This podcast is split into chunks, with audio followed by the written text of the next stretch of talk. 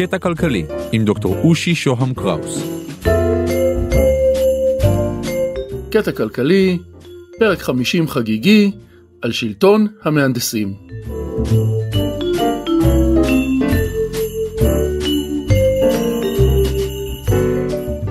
אנחנו רוצים לדבר על הטכנוקרטים. הטכנוקרטים היו קבוצה קטנה של אנשים שפעלו בארצות הברית של שנות ה-שלושים וה-ארבעים של המאה ה-עשרים.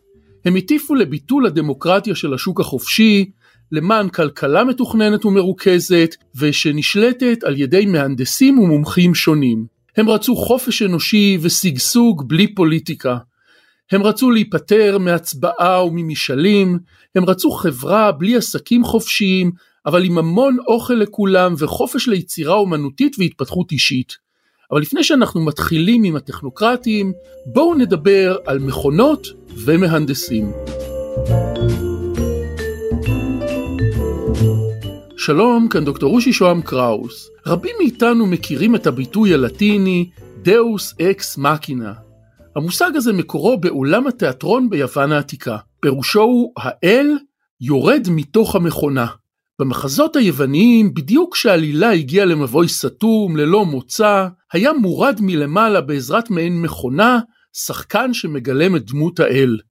והאל הזה היה עושה סדר ופותר בצדק את כל הסיבוכים. אחר כך האל הדרמטי הזה התגלגל גם לספרות. בכיפה אדומה, האל הוא הצייד שמגיע בסוף ומציל את כיפה ואת סבתא.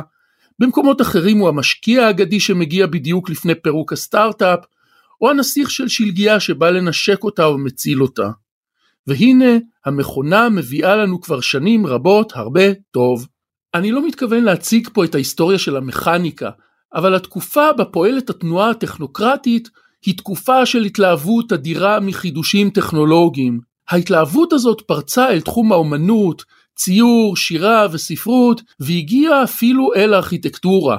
האיטלקי פיליפו מרינטי כותב ב-אלף תשע מאות ותשע את המניפסט של הפוטוריזם, תנועה אומנותית שקורצת לאגרסיביות ואולי לפשיזם.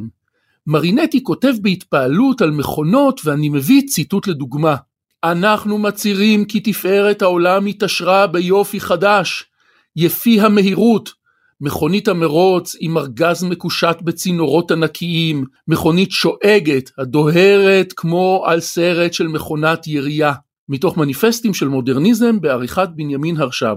לקורבוזיה, הארכיטקט הנודע, מאבות המודרניזם בארכיטקטורה, ממלא את ספרו לקראת ארכיטקטורה, כמובן הוצאת בבל, בצילומים של מטוסים ואוניות. הוא בז לארכיטקטים שמקשטים את המבנים שלהם בקישוטים נוסח המאות הקודמות. הוא מדמה אותם למוכרי חלב רעיל. לעומת זאת, על המהנדסים הוא כותב, המהנדסים עושים ארכיטקטורה, משום שהם משתמשים בחישובים שמקורם בחוקי הטבע, ויצירותיהם משרות עלינו הרמוניה. יש איפה אסתטיקה של מהנדס. ואכן, גם לדעת הטכנוקרטים, המהנדסים הם אלה שצריכים להציל את האנושות, הם אלה שצריכים לנהל אותנו.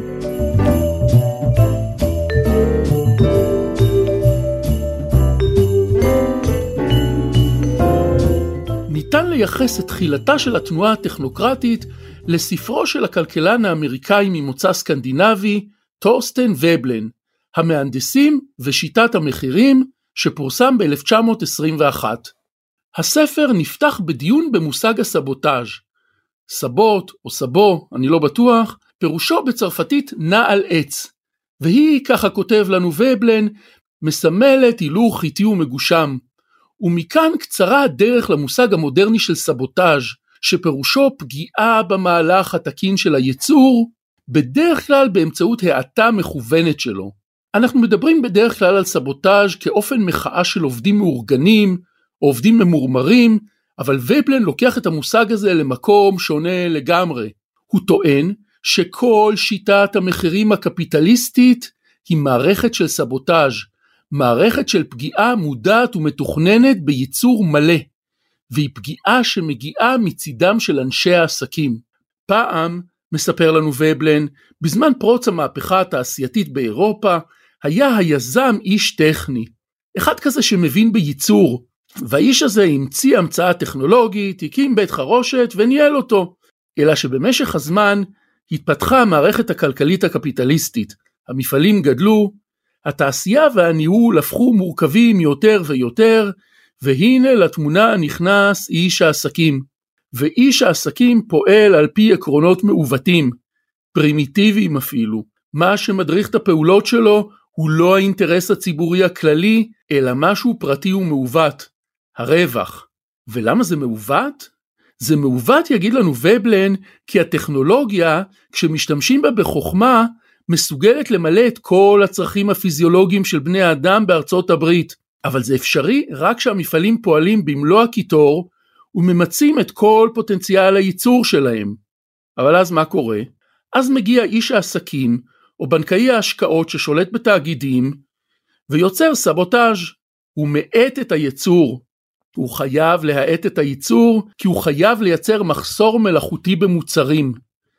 ולמה הוא צריך מחסור? כמובן, השיטה הקפיטליסטית הבנויה על כסף ועל רווחים, מאפשרת להרוויח יותר כאשר יש מחסור במוצרים מסוימים. אם הרבה אנשים רוצים לקנות דירות, כדאי להעט את הבנייה, ואז מחירי הדירות יעלו לטובת הקבלנים.